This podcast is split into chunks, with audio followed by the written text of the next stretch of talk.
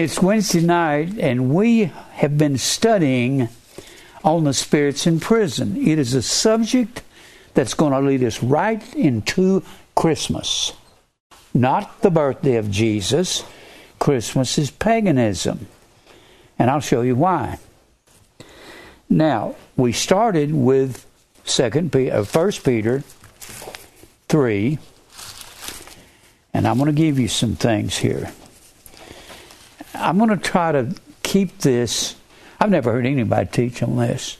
I teach on words more than anybody I know, and I'm talking about the Greek words of the New Testament, the Hebrew words of the Old.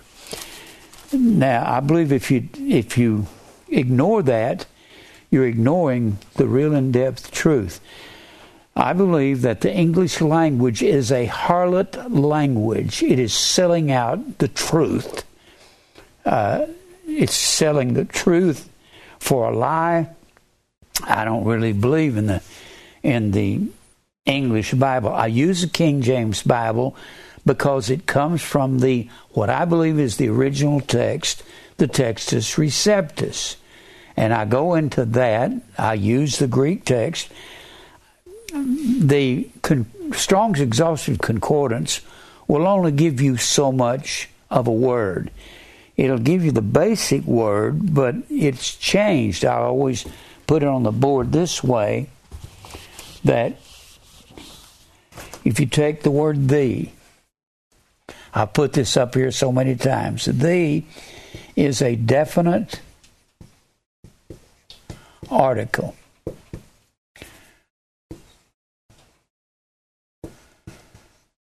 and thee has 24 ways to spell thee. There are no indefinite articles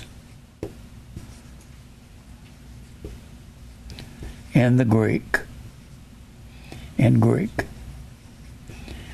Indefinite articles are a and an if you have a something or and something, it means there can be another.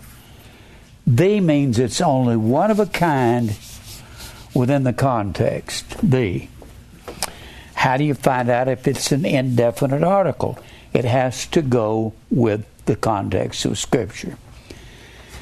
Now, the, you've got singular, plural in the. You got masculine, feminine, neuter gender under the singular, masculine, feminine, neuter gender under the plural. Then you have the cases. That's where it is in a sentence. You've got nominative, uh, nominative, genitive, dative, and accusative case. Dative,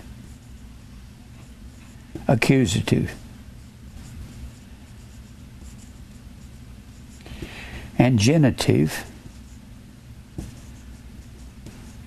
nominative. Nominative Nominative means either the subject of the sentence or the predicate nominative. You say, Jim, I don't understand that. It's real simple. Very simple. If you got Jim is the pastor. Pastor is the predicate nominative. It is the meaning in the predicate has the same meaning as what the subject is. Jim is the subject. Is is the verb. When you got a predicate nominative, you always have to have a being verb in the middle of that so that this can equal to this. That's what it is. It's real simple. That's a predicate nominative. So therefore, you got one, two, three, four. You got one, two, three, four, five, six ways to spell thee in the predicate nominative or in the in the subject. You got six, you got three ways to spell it in the singular, three ways to spell it in the plural. People say, well, that don't seem to make any difference to me. Well, it does completely. Genitive is shows possession. possession, either in the singular or the plural, depending on if it's masculine and feminine. Masculine is male, feminine is female. Neuter gender means it's a thing. It's just a table or a car or a, or whatever. That would be that would be uh, neuter gender. So in the singular plural, you got six ways to spell something that way. Genitive means like baptism of repentance. Well, I've said this before, but let me emphasize this. The fact that it is genitive case means that baptism, when you look up repentance, anywhere it says baptism of repentance, that means repentance possesses or owns baptism. Just the fact that this is genitive case means that baptism cannot possibly be water, because repentance doesn't possess water, does it? At all. Baptism of repentance is a blood baptism that's death to self. Dative case is the indirect object. Indirect object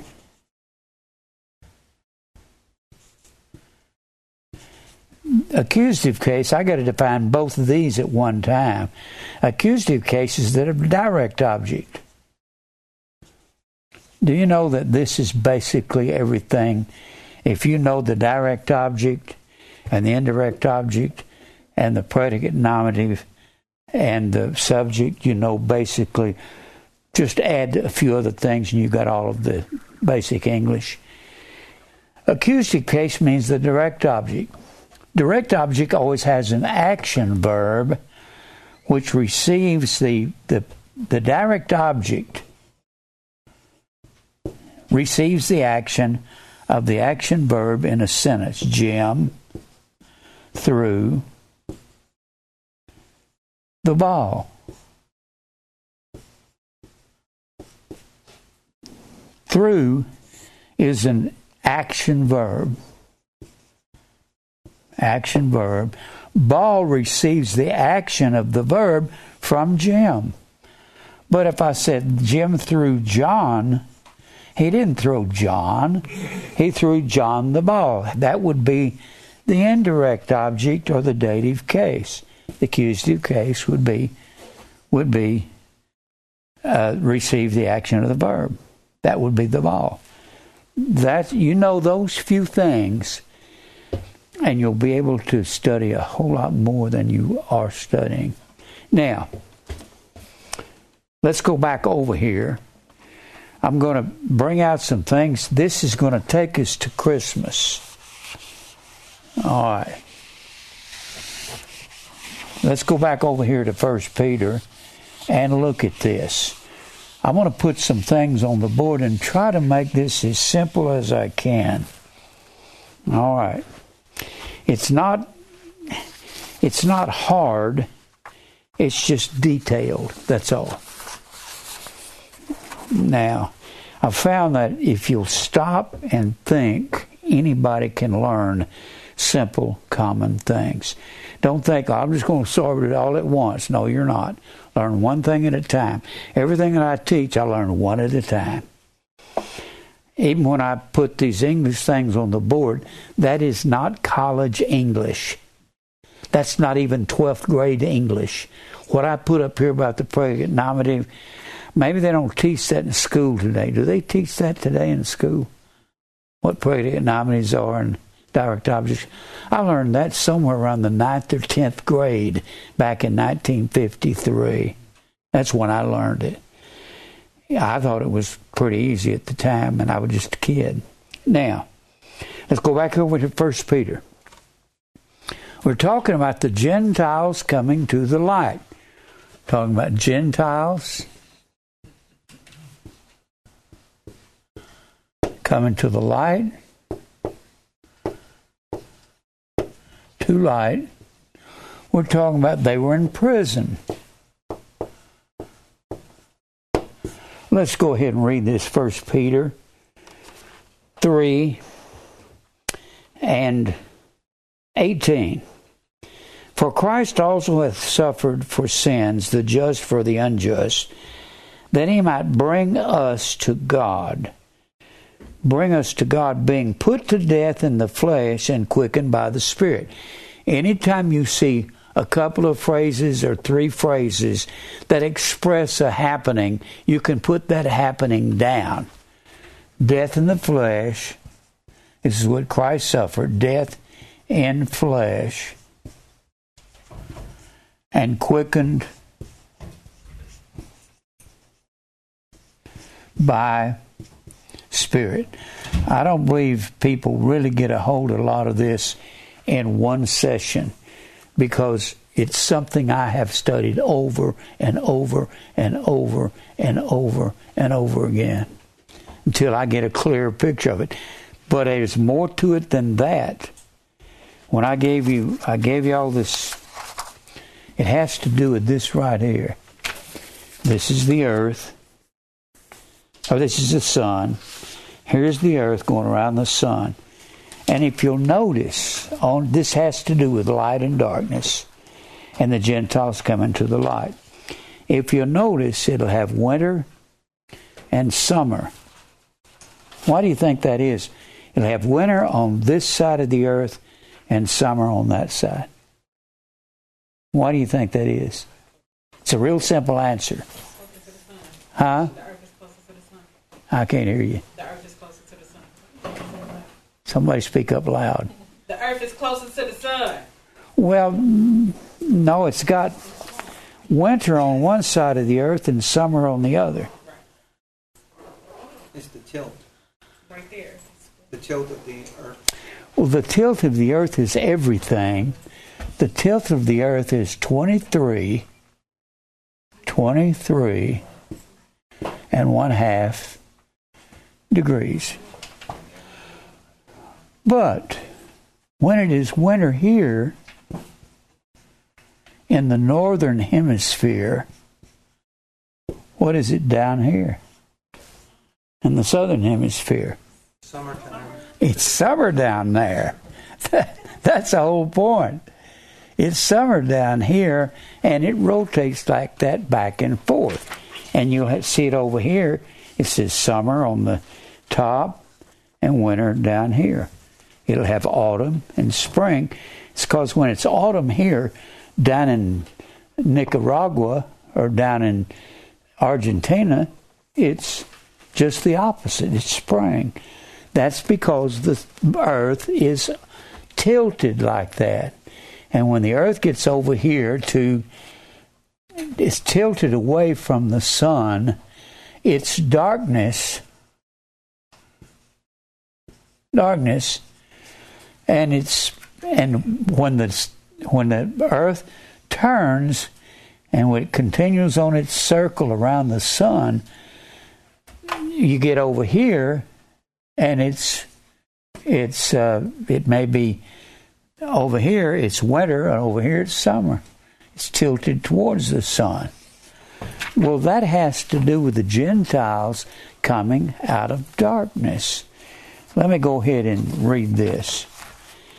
Christ suffered for sins, the just for the unjust, that he might bring us to God, being put to death in the flesh and quickened by the Spirit. One word will describe death in the flesh quicken, Z O O P O I E O.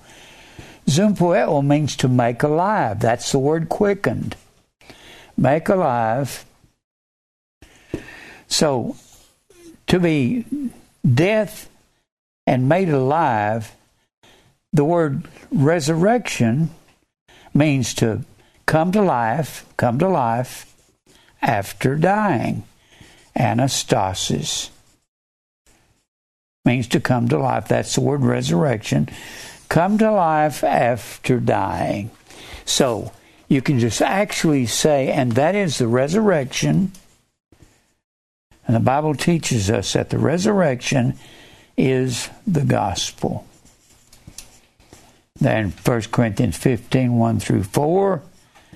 1 Corinthians, I declare unto you the gospel how that Christ was dead, buried, and resurrected again the third day. That's what the, the resurrection is the gospel. So therefore, you can just put the gospel in that in place of being put to death in the flesh, but quickened by the Spirit. But the gospel is the means by which he went and preached unto the spirits in prison. That's not talking about Jesus going down to hell. That's talking about the spirits that were in prison were the Gentiles. Now, prison.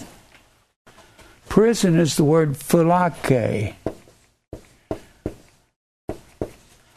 Phylake means the division. This, do you know how many people have discussed the spirits in prison, have never defined any words? Every preacher and doctor of theology I've ever heard. And I've listened to everyone I could on the spirits in prison. They all just tremble and trip and stumble all over the place. And I think the spirits in prison. What do you think of spirits? And they talk in a circle, all of them. I'd like to listen to Hal Lindsey explained this, or Jack Van Impe. Those guys are just clowns when it comes to theology. It's not deep, it's definition. Phylake, prison. the division of day and night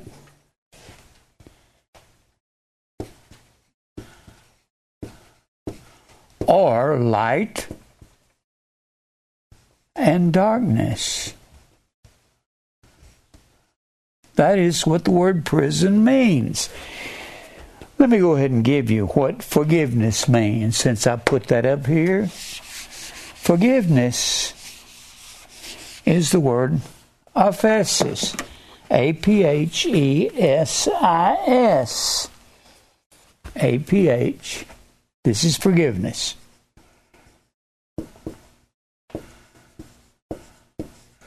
A P H E S I S. Aphesis means to pardon and release from prison. But this is not for, this is not free forgiveness.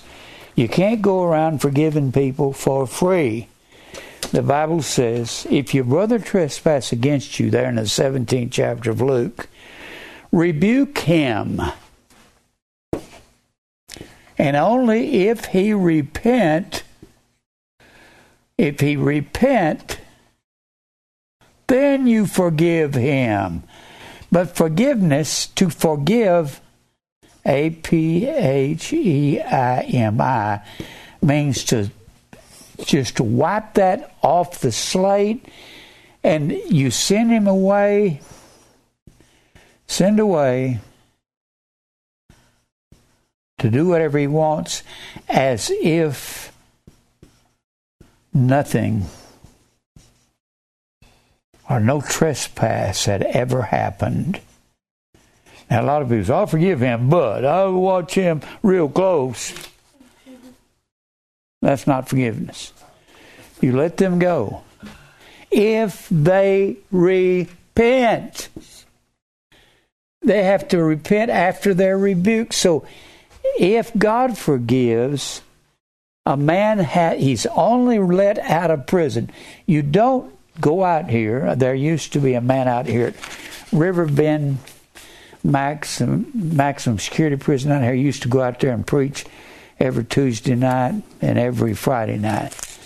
And I would go in the prison into a lockdown area. And there were some dangerous guys out there. I mean, I'd walk in the middle of them. They had several guys as big as Glenn here some of them were a lot bigger, and they had arms that big. All they could do was work out all day long. And whew, one of them looked like Muhammad Ali, except he was more muscular.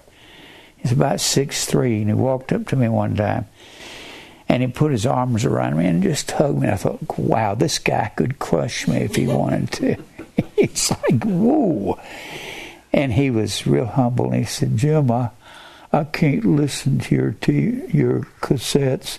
You'll have to take these back. I said, you keep them. I'll get you a cassette player. We had to have it ordered from a company. They could send it in so there'd be no contraband in it. And so we finally sent him one. And some of those guys were humongous guys. But there was a guy out there named Rhino. They called him Rhino. They said he had the strength of a rhinoceros. They called him Rhino Gant. Never forget his name. They said he was a danger to everybody out there. They had to go out and lock him up, lock him down as is taking him out, and he was so dangerous. They had to set him up a place in his cell where he could go outside from his cell into a area where he wasn't in contact with nobody else.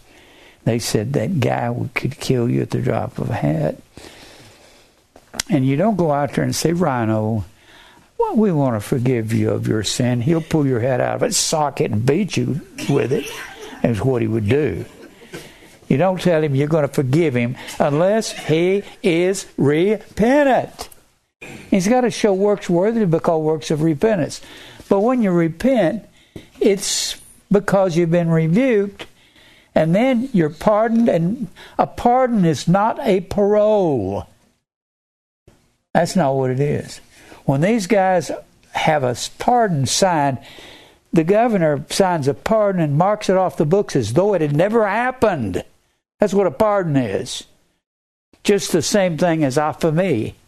Forgive. This is forgive, this is forgiveness.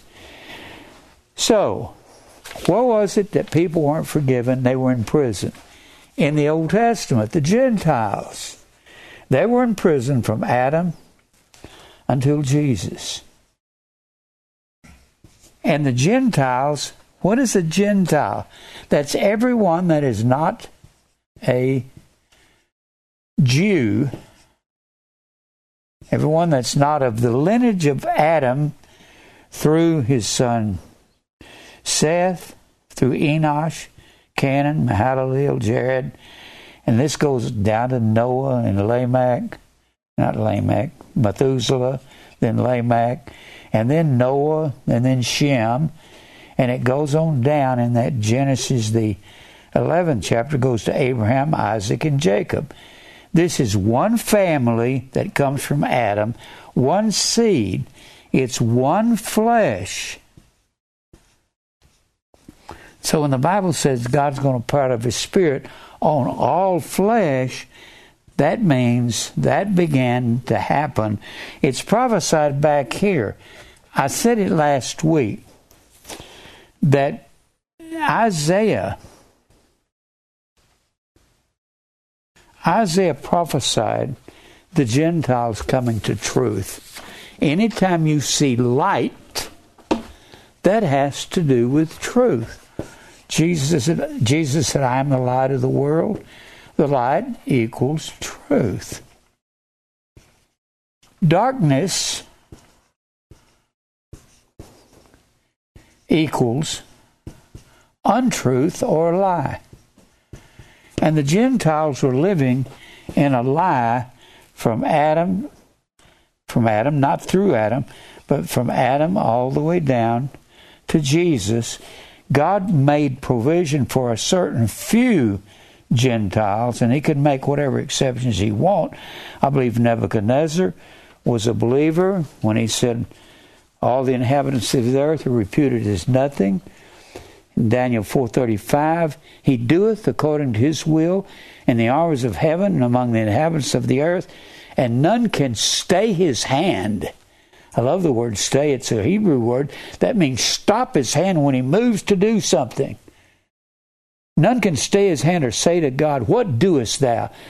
That's after Nebuchadnezzar was on his all fours. You read that story in Daniel, the fourth chapter. Put down on his all four till his feather, till his hair grew out like bird's feathers, and his fingernails grew out like bird claws. Must have been about uh, seven months until seven times he just grew out, and then when God struck him down on his all fours and made him eat grass with the cattle of the field, when he came to his right mind, he stood up on his feet and said, All the inhabitants of the earth are reputed as nothing. He does according to his will in the armies of heaven and among the inhabitants of the earth. And nobody can stop the hand of God. He said, I will do what I want. I believe Nebuchadnezzar was a believer. I believe Rahab the harlot was a believer. She was in the land of Canaan when Joshua went in to take the land. We don't know exactly what what uh, tribe she was, if she was a Hittite or Perizzite or whatever, but she was a heathen. I believe Ruth, who was a Moabite, she was a believer, but God will make certain exceptions to people, and the Gentiles at large did not have the truth. Isaiah's the man talks about the Gentiles coming to truth. I'm just going to read two verses I read to you last week. Then I'm going to get on with some other verses. But go back over here. Go back over here to Acts, the 26th chapter. I love this. I keep saying that Isaiah was the Old Testament Paul. And Paul was the New Testament Isaiah. They both had the exact same job of telling the Gentiles. Isaiah said, Gentiles, you're going to come to God's light. You're going to come to forgiveness and be pardoned and released from prison. This goes back to the horizon. Horizon. The phylake it's the word prison in the Greek. It means the division of day and night or light and darkness. And dark. And remember, darkness has to do with untruth or a lie. You know, something else that would have to do with that would be another Jesus that Paul spoke about in 2 Corinthians 11 and 4. Some will come preaching another Jesus, another Spirit, another gospel. Light would be preaching the true Jesus. So, now, the horizon we know what that is. That is horizo, H O R I Z O. The word prohorizo is the word predestinate. People say, I don't believe in predestination, then you don't believe in the Gentiles coming to the light.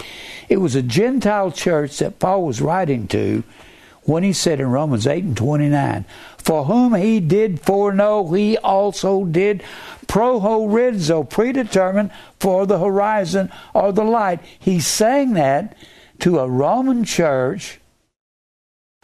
I don't know what I put little up there for. To the light. He's saying to a Roman church, Romans 8 29, those people that he foreknew, prognosko. I believe he had this in mind when he said this. Prognosko, those that he knew intimately beforehand that were Gentiles, he's predetermined them for the light, for the truth. That's why he said so much to the Gentile churches. You were darkness, but now you light in the Lord. They were darkness over here in the Old Testament. They were in the dark are in no truth, in dark. And no truth. That's where they were. Now, look over here in Acts, just to kind of verify this. Acts, the. I'm going to try to make give you some things that just be real simple so we can see this. Acts, the 26th chapter. Paul is standing before Agrippa. Agrippa was a Herod. Agrippa. He was a Herod king. Now, the Herodians, the Herods were not from Israel. Where does the king of Israel have to come from? Huh? Judah. That's where? Judah. Judah. And who was Judah? Fourth son.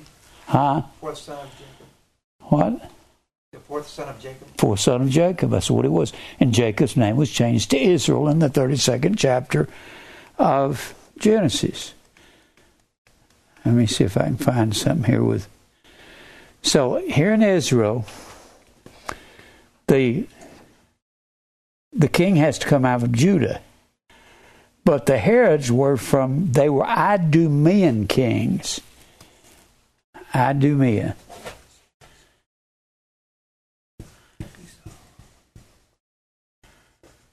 Idumea was another name for the descendants of Esau south of Israel down in this area down here. How in the world did they become kings? Well, Israel was being ruled by Rome up here, and these guys from Esau, the land of Esau, would go over here and court the emperor and get him to appoint them king in Israel, since all of Israel wasn't home from the captivity. Only southern Judah was home. Only Judah was home. Judah was comprised of the tribe of Judah and the tribe of Benjamin. Well, you say, if if Judah was there, why didn't they appoint a king from there? Because they didn't want problems from Judah, and the northern Israel was Ephraim, the twelve, the ten northern tribes, and you couldn't have a king there without having the owner, and the owner of Israel was Ephraim. That was the second born son of Joseph. You could say the owner of Israel was Joseph, the eleventh son. So these guys were courting, uh, courting, they were courting the kings of the empire, and they would set them up and let them be a puppet king for them down here in Israel. And they didn't, they had no place in God's word to be the king. But they got to recognize something because the man in charge was was the Herod. The Herod at this time was Agrippa. You had many Herods that had been there. You had Herod Antipas, uh, the Herod that was there during the life of Jesus. You had many Herods. Now, here in the 26th chapter, Herod is the one that says to Paul, he says, uh, read, read a little bit of this. Then Herod said unto Paul, You're permitted to speak for yourself. Then Paul stretched forth his hand and answered for himself, I thank I think myself happy, King Agrippa, because I shall answer for myself this day before the touching all things whereunto I am accused of the Jews, especially because I know thee to be an expert in all the customs of the Jews and questions which are among the Jews, therefore I speak thee, speak to thee to hear me patiently. And he goes on to say, I've been I've lived as a Jew, which you knew me from the beginning, if they would testify that after the straightest sect of our religion I lived as a Pharisee. And it is Herod here that says, Well, almost you've persuaded me to be a Christian, uh, Paul. That's where they get that song, Almost Persuaded and and so forth. Well, he said, You're permitted to speak for yourself. So Paul begins to relate to Herod Agrippa. He begins to relate to him his his experience on the road to Damascus in the ninth chapter of Acts. And he talks about how he met Jesus out there. And in verse 15, Jesus said, or Paul says, Who art thou, Lord? And Jesus says, I am Jesus, whom you persecuted. But rise and stand upon thy feet, for I have appeared unto thee for this purpose, to make thee a minister and a witness both of those things which thou hast seen, and of those things in which I will appear unto thee, delivering thee from from the people and from the Gentiles, um, unto whom now I send thee. I'm delivering you from the Gentiles, and I'm going to send you to them to open their eyes. They have been blind all through the Old Testament.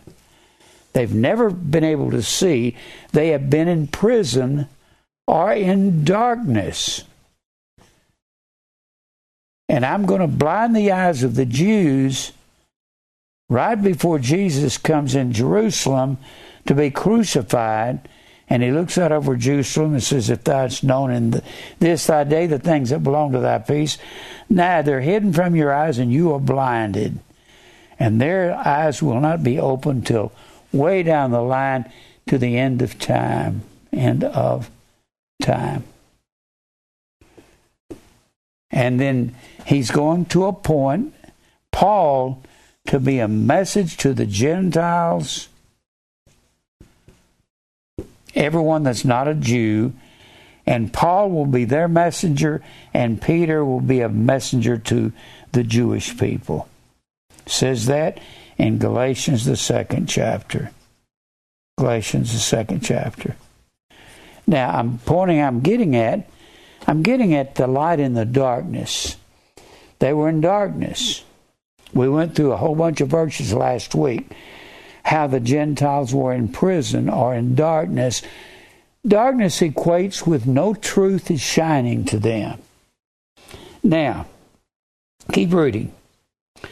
To open their eyes. When this reminds me of two verses. Luke 4 Luke 4:18 and Isaiah 61 and 1. Jesus stands in in Luke 4:18. This will help you to see this. Look at Luke 4:18. Luke 4 and verse 18. Jesus is approached by the Pharisees and they say, Rabbi Jesus, would you like to speak? And he says, Yes. And he usually takes up the word where the rabbi had left before. And it's time for him to be introduced to the world. And he says, The Spirit of the Lord is upon me because he hath anointed me to preach the gospel to the poor. They emptied out. You have to be emptied in order to have the gospel or the resurrection preached to you. Poor, P T O C H O S. Emptied out. You got to be emptied of self. Emptied out. The writers say that word poor in spirit, blessed are the poor in spirit, there's the kingdom of God. Poor means it has the idea of a beggar standing in the shadow saying, Lord, whatever you'd have me to have. You don't start naming and stipulating a new car and a new house. It's whatever you want me to have, Lord. It's like a beggar. So he says, The Spirit of the Lord is upon me. You've anointed me to preach the gospel to the poor. And then he says, And he has sent me to heal the brokenhearted. Now, David said in Psalms, the 51st chapter, a broken and a contrite heart thou will not despise. To the brokenhearted and to preach deliverance. It's a really interesting word. Deliverance to the captives. Captives in what? In darkness, in prison. Now, that word deliverance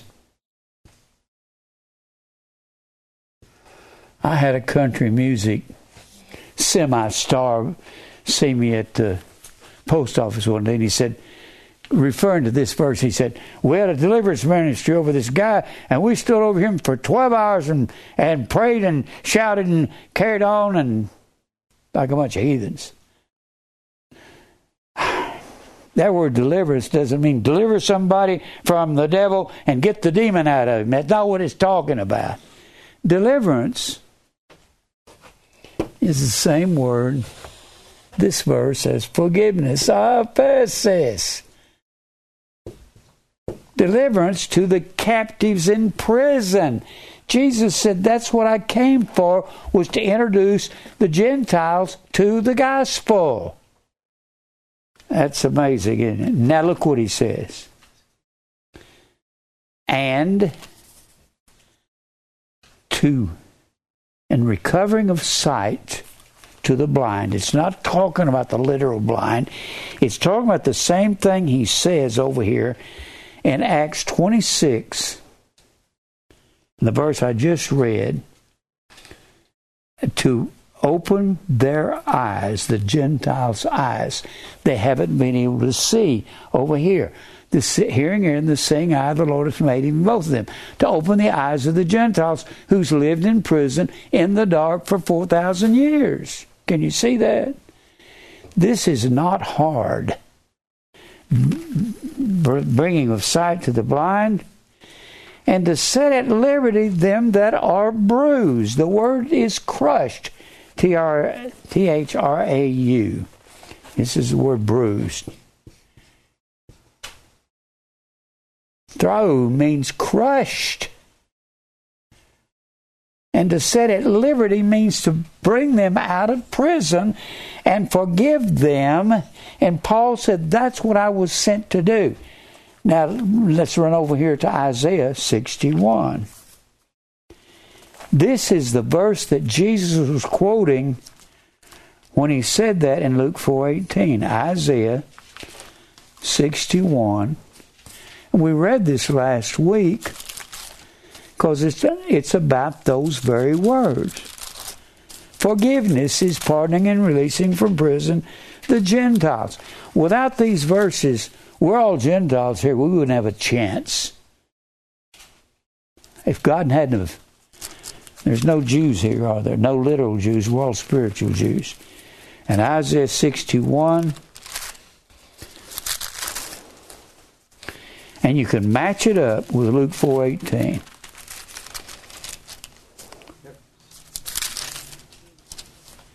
The Spirit of the Lord is upon me. Jesus' very words. Spirit of the Lord is upon me.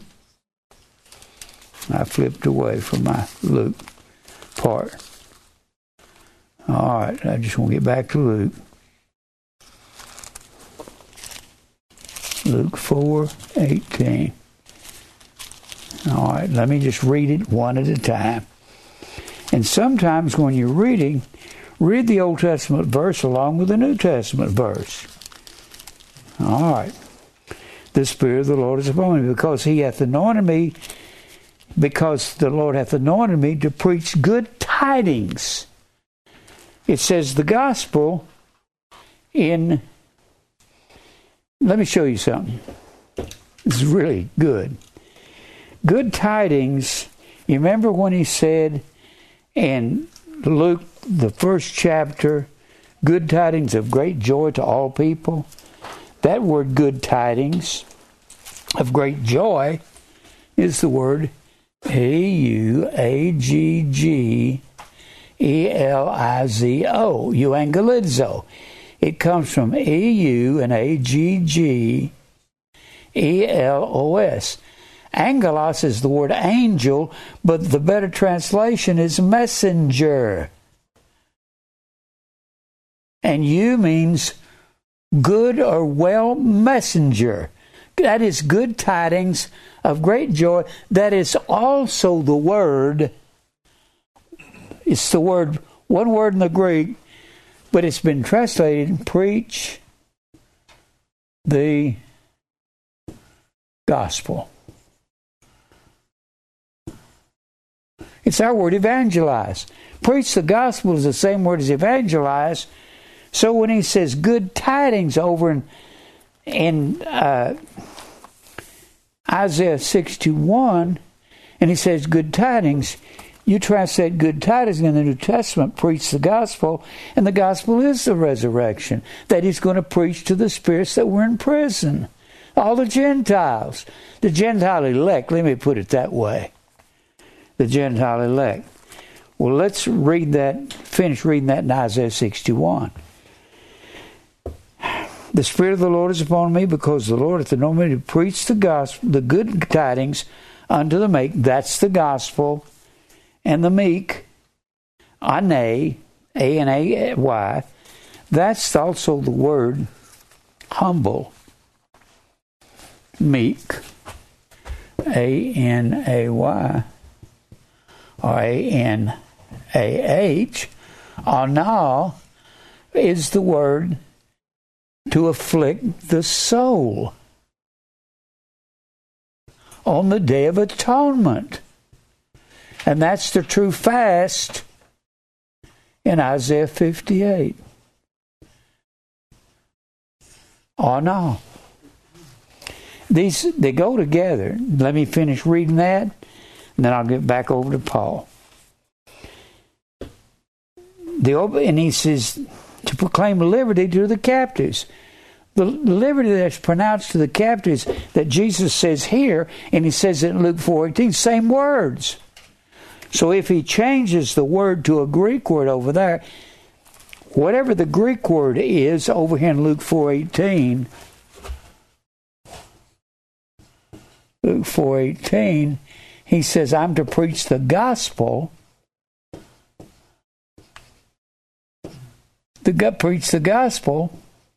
That's the word euangelizo. And he says he says good tidings over here in Isaiah 61. 1. Good tidings. So good tidings good tidings and preach the gospel have the same meaning. In fact, when you see good tidings of great joy, it is the word euangelizo, meaning preach the gospel. It's all equal.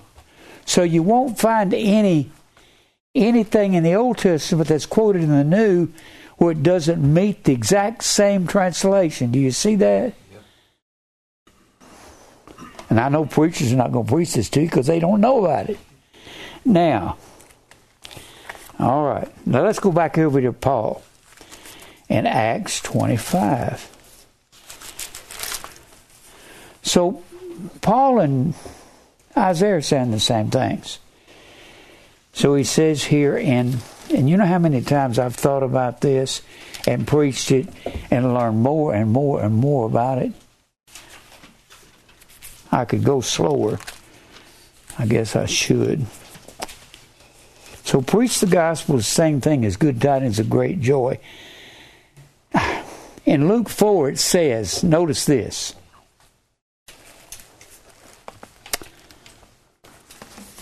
In Luke the, the first chapter, in Luke the first chapter, where the shepherds come to the manger, and the angel says to them, Good tidings, euangelizo, of great joy. And what does it say this is to? To all people.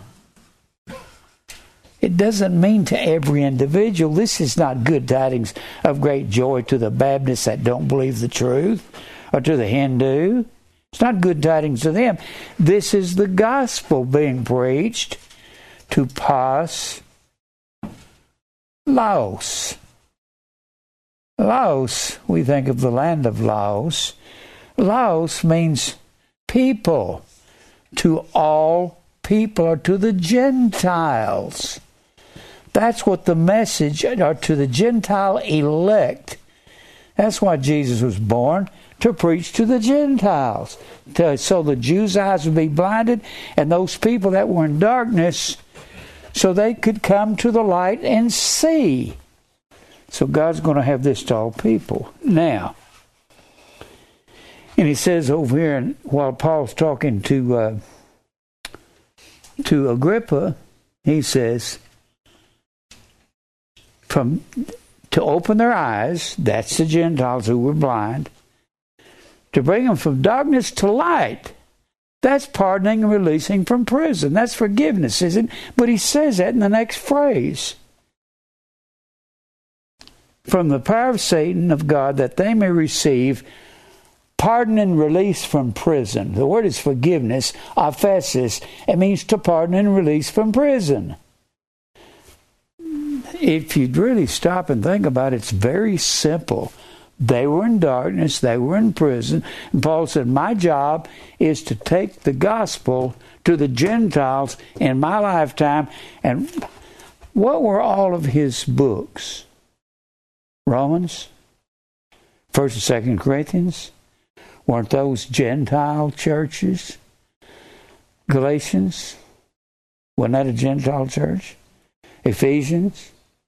Philippians? Weren't those Gentile churches? Colossians? First and Second Thessalonians? First and Second Timothy. Timothy is pastoring a Gentile church, and God said He would have all men be saved to Timothy at this Gentile church over here in Ephesus. He would have all men be saved. In other words, the Gentiles over at Ephesus, they were forbidden from preaching to them in the Old Testament. You cannot come up with a simple answer to the spirits in prison. You have to understand the Old Testament, why the Jews were blinded, why God opened up the, to the Gentiles, and why were the Jews blinded? Why?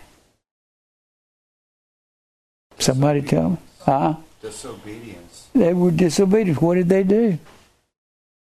They on the worship. Huh? Baal worship. Who did it? Baal worship. Well, who was that? The sun god. It was the sun god. And when was his birthday? 1225. 1225. December the 25th. When Constantine brought this sun and tree worship into the church, I keep saying it was the same thing that Israel went after. And I'm going to keep saying this. The reason we know it was the same thing that Israel went after in the Old Testament for over 500 years, probably somewhere in the neighborhood of 800 years, they kept going after it. Very few of the kings would be obedient to God. And the Jews kept going after Baal, Grove, Shemash, Molech, Molech. These two right here were the gods of what we call Jordan today, but it was the gods of the land of Ammon and of Moab. It was the sun and tree gods. Venus, Aphrodite, they were going after everything. You can read Ephesians, Not Ephesians, started with an E, uh, Ezra. you look at Ezra, the ninth chapter, the first few verses, 1 through 4, that's where Ezra came back to Israel on, a, on the third decree that came from Artaxerxes, Art, we'll call him Art. And they come back, and Israel is back to their old tricks, worshiping all the gods of the Ammonites, the Perizzites, the Hittites. They're going after all these gods. And Ezra said, What are you doing? God brought all this trouble upon us because of this, and you're back to worshiping their gods? Are you out of your minds? Whew, something else. Well, Paul said, God sent me to bring forgiveness of sins to the Gentiles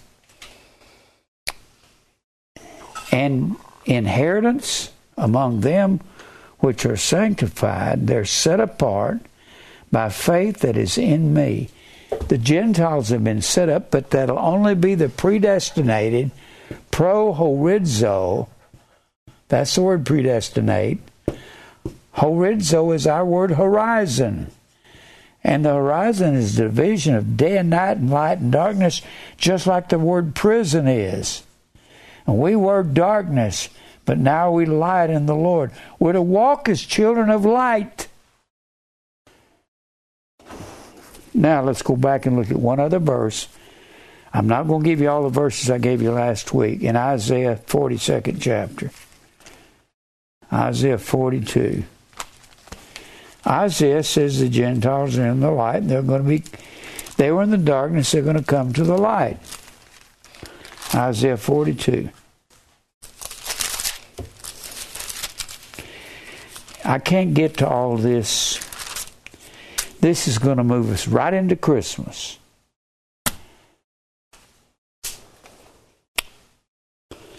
Look at verse 1. Behold, my servant whom I uphold, mine elect, in whom my soul delighteth. I have put my spirit upon him. He shall bring forth judgment to the Gentiles. Then, verse 8 I, the Lord, have called thee in righteousness, will hold thine hand and will keep thee, and give thee for a covenant of the people, for a light of the Gentiles, Isaiah to open the blind eyes. Uh, who was that? The Gentiles couldn't see spiritual things for a 4,000 year period from Adam to Jesus. They couldn't see.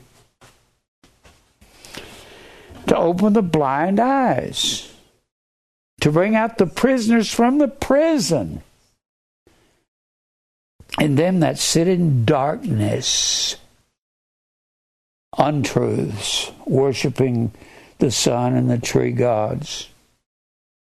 Whether people like that or not, that tree that they worship, that grove is the Christmas tree. It's a tree goddess. It was, I keep saying, if you look in McClintock and Strong under Ashtaroth, that's a generic term that's a generic term for the tree goddess or for Venus.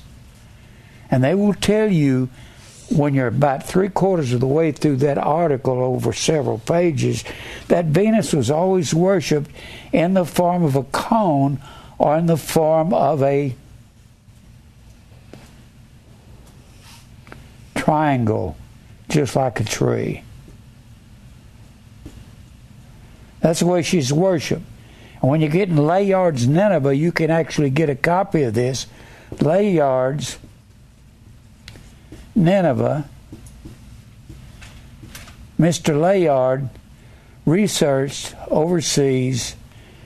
He published this in 1849, and he said that since they worshiped these gods and goddesses in the stars. They would always put a star on top.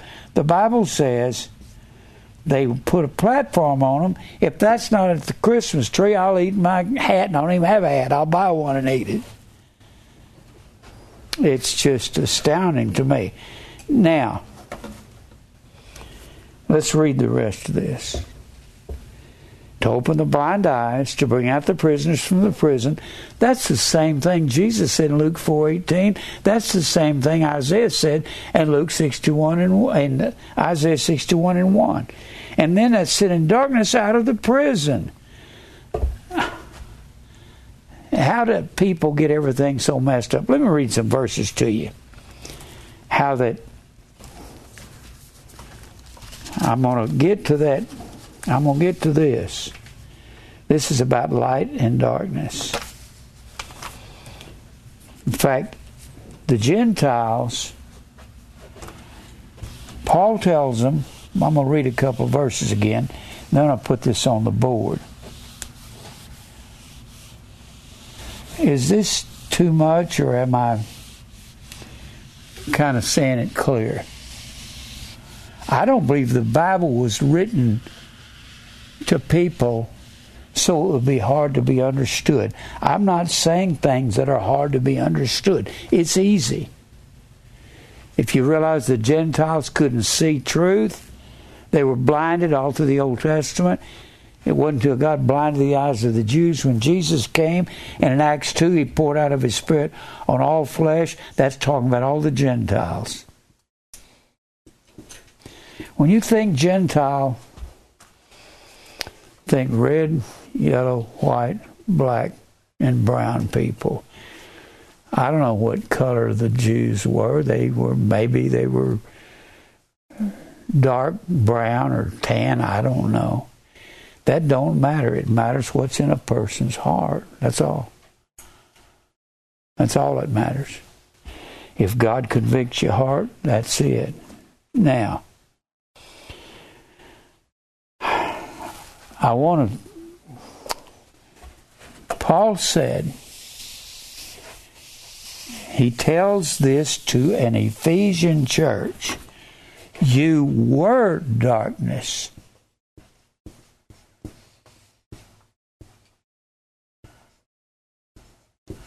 But now are ye light. Just think division of day and night, light and darkness, that's prison. Predestinate means to prearrange for somebody to come out of darkness to the light, to the horizon. Do you realize that when you are in the horizon is the only time you can see the boundary of light? When you're in darkness at nighttime, you can't see the horizon, can you? We can walk outside, we can't see the horizon. We can look to the east and we still can't see it. But when you're in the light, you can see the horizo. God has prohorizoed us, predetermined us for the light to be out of prison. But that's because He's rebuked us and we've repented. Like I said, forgiveness means to pardon and release from prison, and we are not paroled parole, you got to report to a parole officer. We're not on parole. We're as guilty of sin as any of these guys in prison. And we've been punished less than our iniquities deserve. Now, let's look at a couple of things that Paul said. Go over here. Go back to, let me give you some of his verses go over here to to Acts. Well, I've already given you that. Let's go to Romans 2. Romans 2, verse 19. I'm going to give you some of these. Romans 2. He's talking to the church at Rome. Rome was a Gentile church. They didn't preach to Rome over in the Old Testament. Romans 2 and verse 19. Well, let's read uh, 18 and 19.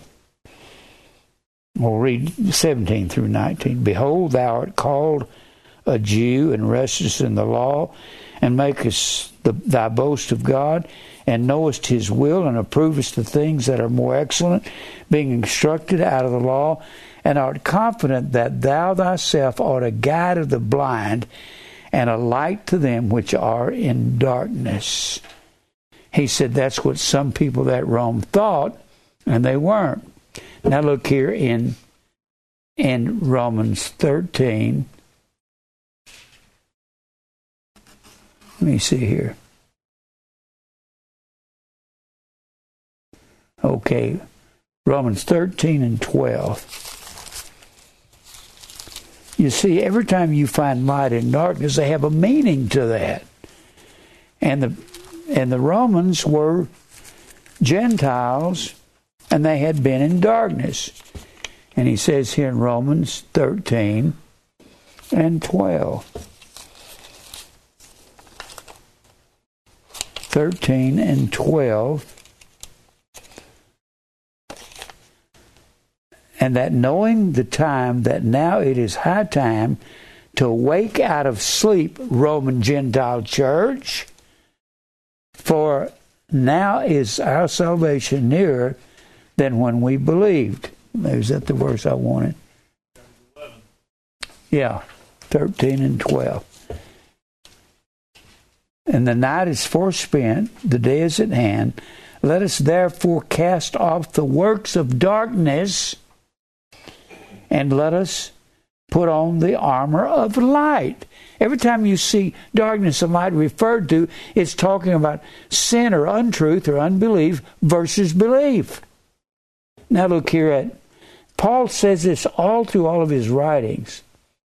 Look here at 1 Corinthians 4 and 5. You don't think of light being that real intricate till you look at these things, do you? 1 Corinthians 4 and verse 5. Was Corinth a Gentile church? Absolutely. 1 Corinthians 4.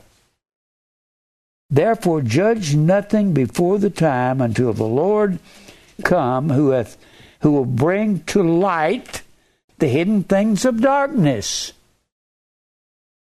and will make manifest the counsels of the hearts. Then shall every man have praise of God. Every man in the church every man in the gentile church at Corinth. Now look at 2 Corinthians 4 and 4 light and darkness is taking on a different meaning isn't it was Corinth a Gentile church? Absolutely. They weren't Jews there. God has got the Jews blinded. 2 Corinthians 4 and verse 4.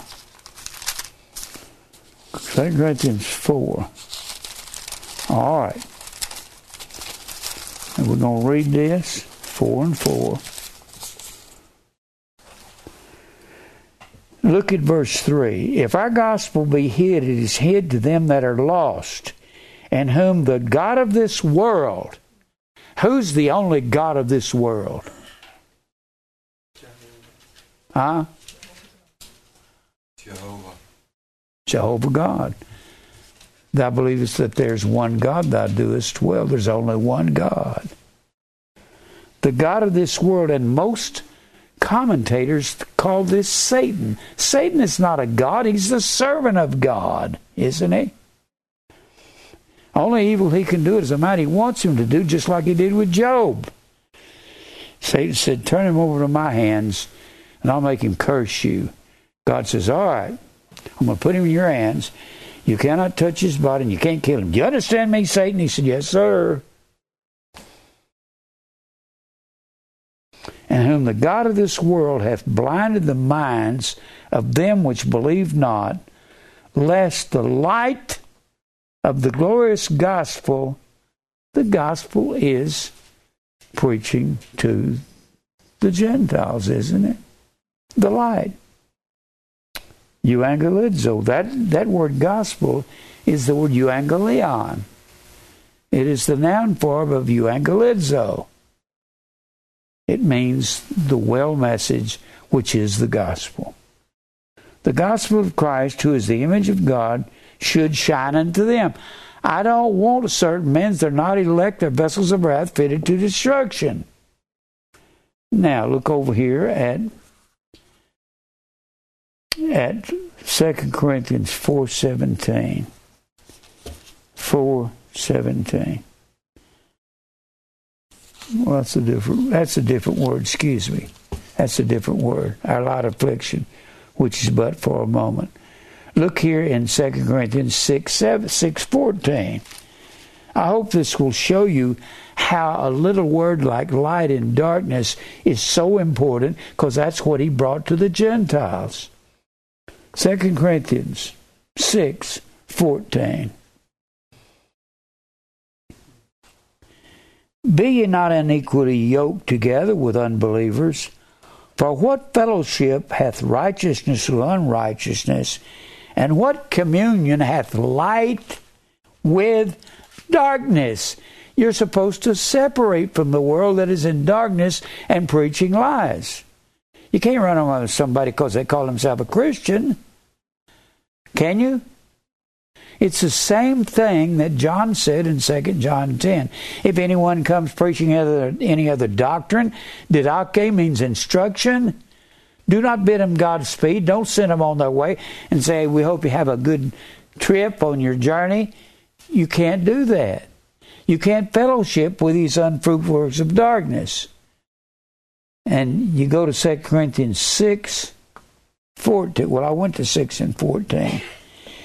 Let's read on. And what concord hath Christ with Belial, another name for Satan? Or what part hath he that believeth with an infidel? What agreement hath the temple of God, which temple ye are, with idols? For you are the temple of the living God, as God has said, and I will dwell in them and walk in them, and will be their God, and they shall be my people. Wherefore, come out from among them and be ye separate, saith the Lord, and touch not the unclean thing, and I'll receive you. Don't walk with people that are unbelievers. You mean I can't eat with them? No. You can be polite to them, but if somebody if somebody wants to invite me to their house, I'm going to say, You don't mind if I talk about the Lord all the time I'm there, do you? Well, we want you to do that, then I won't come. I'm not going to go somewhere I can't talk about truth. Nowhere. I have to go to the grocery store, but if I feel like saying something, I'm just try, not trying to offend people. But if I say somebody say, "How you doing?" I'm doing like I was yesterday, and I'll probably do the same way tomorrow, and then I'll die and go be with the Lord one day. I've said that to checkers more than once. And I always go, look like when you mention Jesus in public. Ooh. I try to say anything that gets somebody's attention. You know what I've come to realize? People don't want Jesus in their conversation. You can say the Lord or God. Well, you mentioned Jesus, that gets real personal. Whew. You know, when I was young, somebody would mention Jesus, and I would get embarrassed because they were mentioning the other Jesus, the sissy Jesus. When I talk about Jesus, I'm talking about what the Jesus with eyes as a flame of fire coming back, taking vengeance on all those that know not God and that obey not the gospel. In flaming fire, he's coming back. I'm not talking about the same Jesus they're talking about. Now, look here in 2 Corinthians 11. No, not 11, excuse me. Ephesians 5. Look at Ephesians 5.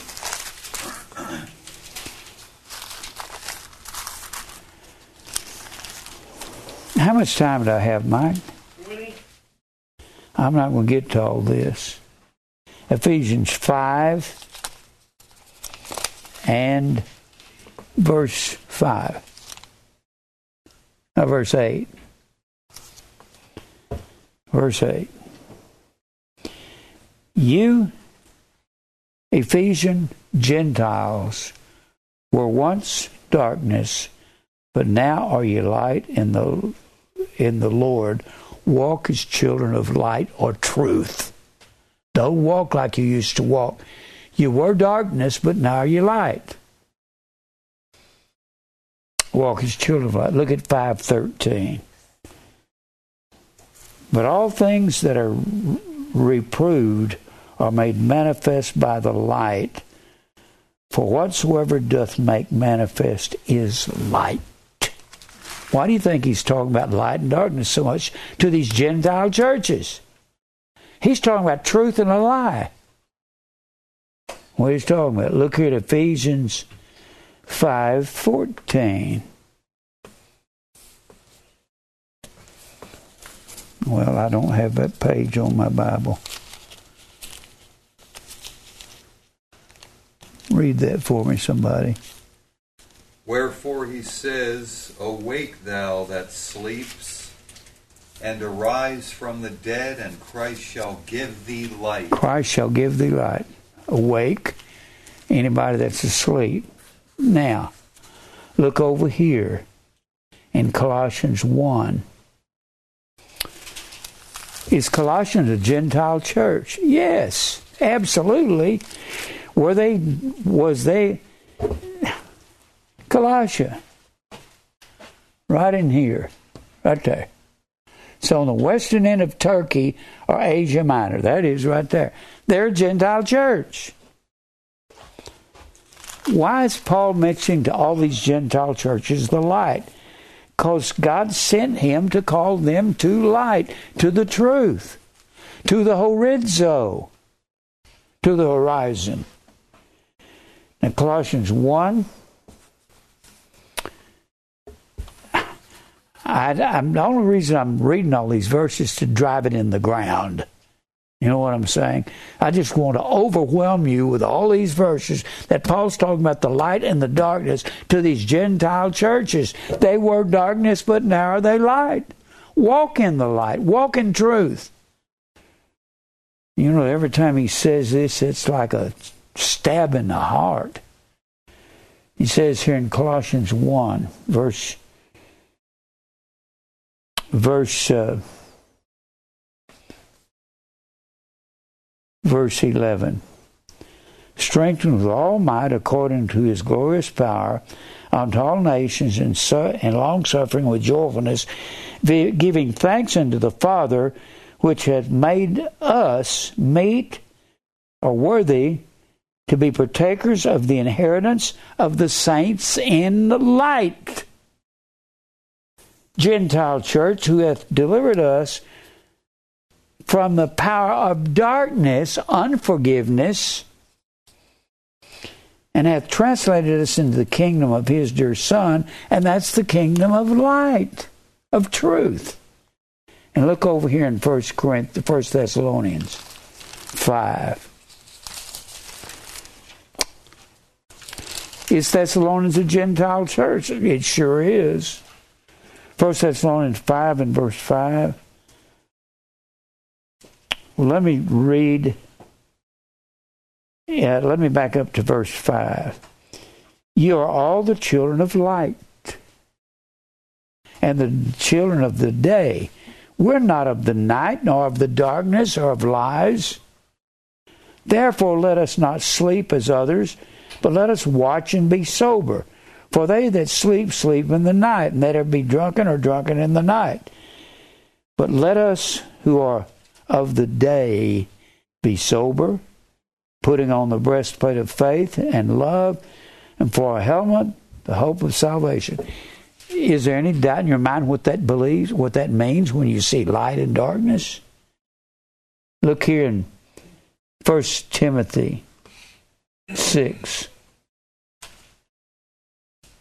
First Tim- was Timothy, he was pastor of the church at Ephesus. So when you read Ephesus, you got to read First Timothy. First Timothy six and sixteen.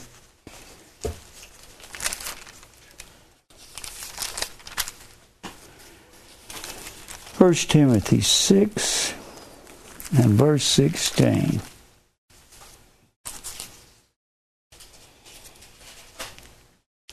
who only hath immortality dwelling in the light which no man can approach unto, means all the Gentiles, whom no man has seen nor yet see, to whom be honor and everlasting and power everlasting. Amen. And look at 2 Timothy 1 and 10.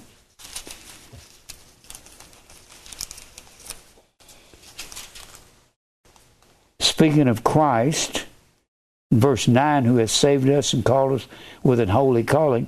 Remember, we are the called, ecclesia. Ek means out. Kaleo means to call out of this world to live right, not according to our works, but according to his own purpose and grace, which was given us in Christ Jesus before the world began. Given to who? The Gentiles but is now made manifest by the appearing of our Savior Jesus Christ, who hath abolished death and hath brought life and immortality to light through the evangelizo, the gospel. And Jesus said, I came to preach the gospel to those that are in prison. Can you see that? Do I have any time, Mike? 13. Look at 1 Peter 2 and 9.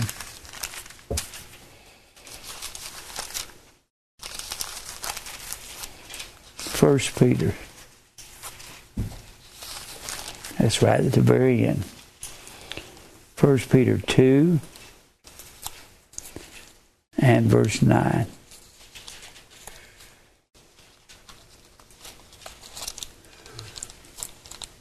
But ye are a chosen generation, a royal priesthood, and holy nation, a peculiar people that show forth the praises of him who hath called you out of darkness unto his marvelous light. He's called you out of prison, Peter says. And Peter's writing this this book to the Gentiles in Cappadocia and Galatia in the first verse, and to Asia and Bithynia. He's writing to the Gentiles here. He's called you out of darkness to his glorious light. That's the truth. That's to the horizon, to the orizo. And then you go to 2 Peter 1 and 10. 2 Peter uh, 1 and 19. 2 Peter. And I, you can tie together more things here than just darkness and light. 2 Peter 1 and 19. We have also more sure word of prophecy, whereunto you do well that you take heed until light that shineth in darkness, until the day dawn and the day star arise in your heart. This day star was called the morning star. That was the Pleiades that the Jews said brought the sap up in the vine and gave them the fruits. And what is the morning star now? It's spiritual. It's Christ, according to the 22nd chapter of Revelation. He's the morning star and brings the true light and fruit of the Spirit to us. Whew. I've got so much more on this. I'm going to have to give you. This has to do with the Jews ceasing to worship the gods of darkness. When he tells them there at Ephesus, You were darkness, but now you light, all of their gods were worshiped. Uh, all their gods were worshiped as the gods of darkness. It started with the winter solstice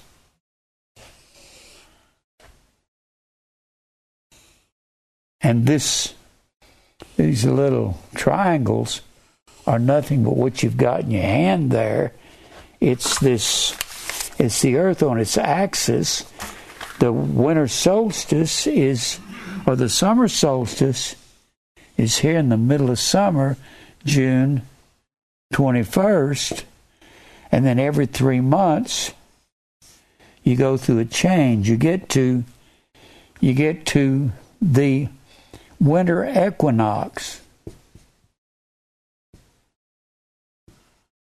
And that's when, at the winter equinox, that was three months later, June, July, August, September.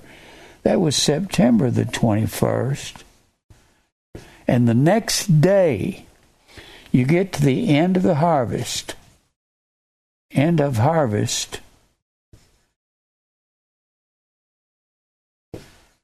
when you get when you start into the the equinox means equal night. That means at that point there's 12 hours in the day and 12 hours in the night. That's what equinox means equal night. Nox means night. It means equinox means 12 hours in the day, 12 hours of the night. I've got on these papers, it says that the next day, that 30 seconds, approximately 30 seconds a day, is being lost. And you may have 11 hours, 59 minutes in a day. And then that increases as you get towards the winter solstice. This is nothing but the earth going in its orbit around the sun, and they determined whether they were going to worship their gods. The earth slants at 23 and a half degrees. And as the earth is going through its elliptical orbits, over here in the northern hemisphere, this would be winter. Winter, and this would be fall, and this would be summer. And this would be spring. And the whole idea was when they got to, when they started into the fall, this was the light decreasing. Let's just say that's the sun. We're going to make it smaller and smaller. to get down here to the winter solstice, the longest nights of the year. And they had all of their gods that they worship, starting with the end of the harvest, because they're saying some gods stole their crops away and took them down into the ground, and not until the spring or to the the solstice, the spring solstice, or excuse me, spring equinox, that's when they served all their gods during this dark time, and that would start with Halloween and would end with Ishtar up here, or what they tried to call Easter. Easter was just a goddess of spring in England. So they worshiped, and their gods were gods of darkness because there's less light through this time of the year, from here to here. So when Paul tells the Ephesians, you were darkness, you were darkness, but now you're light.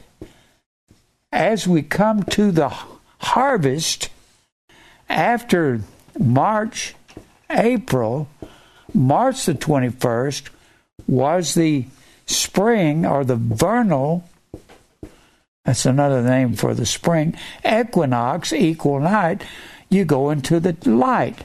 Well, that's, they knew they had to have light to have crops.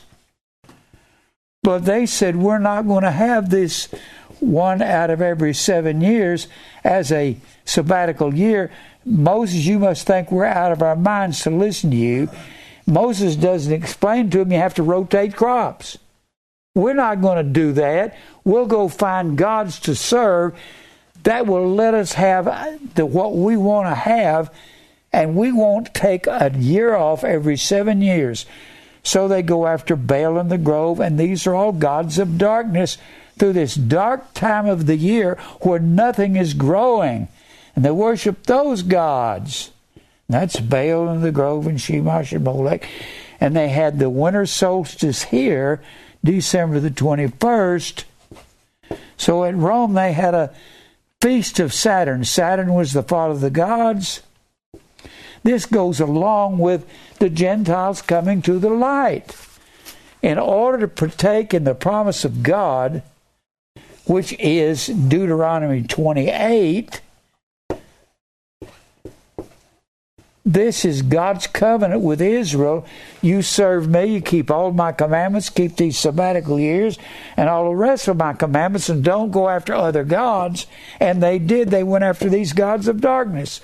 So God blinds their eyes and says, I'm going to give the Gentiles, I'm going to bring them. I've got an elect family among the Gentiles. I bring them to the light. And that's me and you. That's us. And eh, eh, when he says, You are darkness, but now you light in the Lord, or he tells Colossians, He's brought us into the kingdom of his dear Son, the kingdom of light. That's the truth. And to partake in God's promise, you got to be partaking of the crop season. And that's all of the seasons. Uh, the first Passover was in the season of March, April, the first month of their harvest year. And then 50 days after that was Pentecost, or the Feast of First Fruits. It's about food. That's what these festivals are about. So when he tells the Colossians, or he tells the Ephesians, tell the Thessalonians, you were the darkness over here, and you were living in darkness, and you didn't have the truth over here in the Old Testament, and you're Gentiles, but now God is calling you to the light, and you are in prison because you were spiritually in prison. God wouldn't let you see. Can you see that? That's not. I don't know of anybody that preaches this. I didn't get this out of a book. I got it out of one book, the Bible. I've been studying these Old Testament gods that Israel went after for years, and I woke up one day and said, That sounds like Greek and Roman god worship that Israel was involved in. And that's exactly what they were involved in. And the Bible says Babylon mothered all harlots, and she was fatted on self or let us make us a name. Self is what it was about. And they said, We're going to be into self by worshiping these gods of darkness here when you have the darkest season when no crops are growing.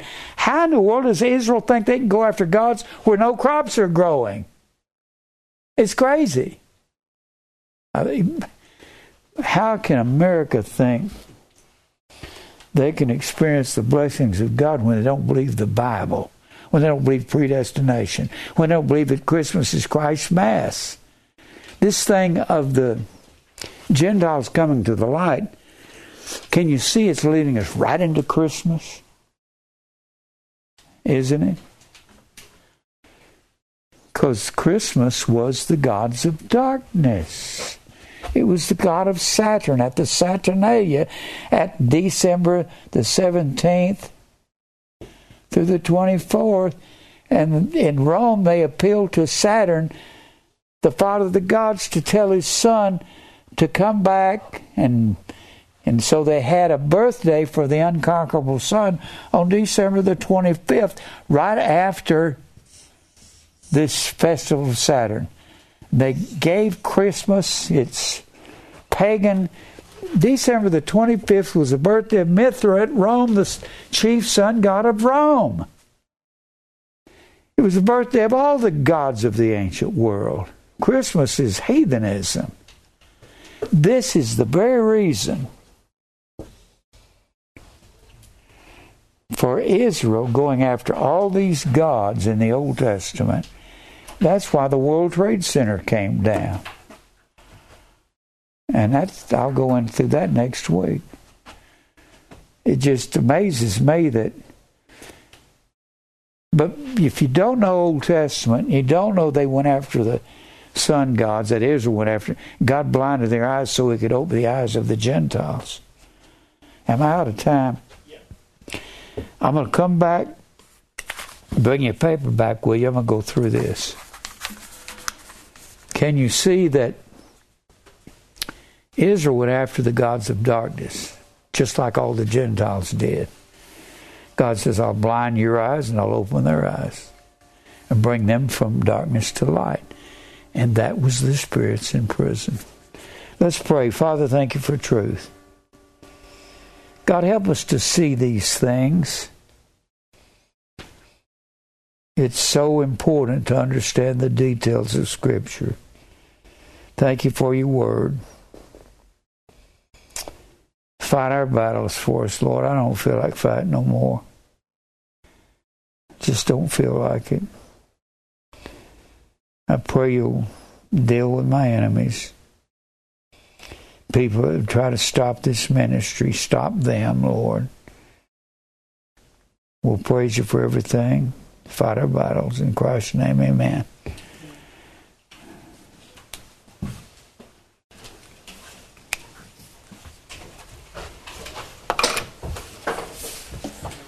May say this a dozen times, but maybe it'll help you to see. Thanks. Happy birthday. Did you get the um, second email I sent? Yeah, I got it. Oh, good. For Omaha? Yeah, it's in there. Oh, good. Thanks. I don't know how we can teach this without teaching about Christmas being pagan. Do you? Nope. All ties. It's pagan, as pagan as it can be, and the Gentiles. Word of darkness and out of light. You and our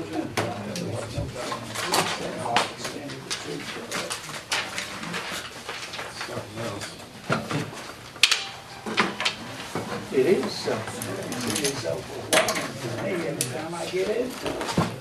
And the world don't listen. They don't.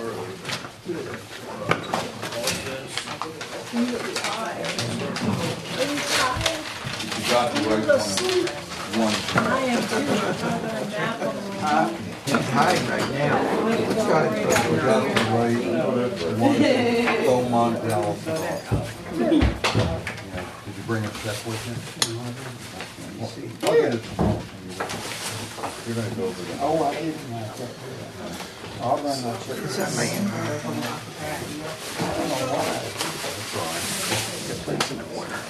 Go. These for horses. I'll, I don't think I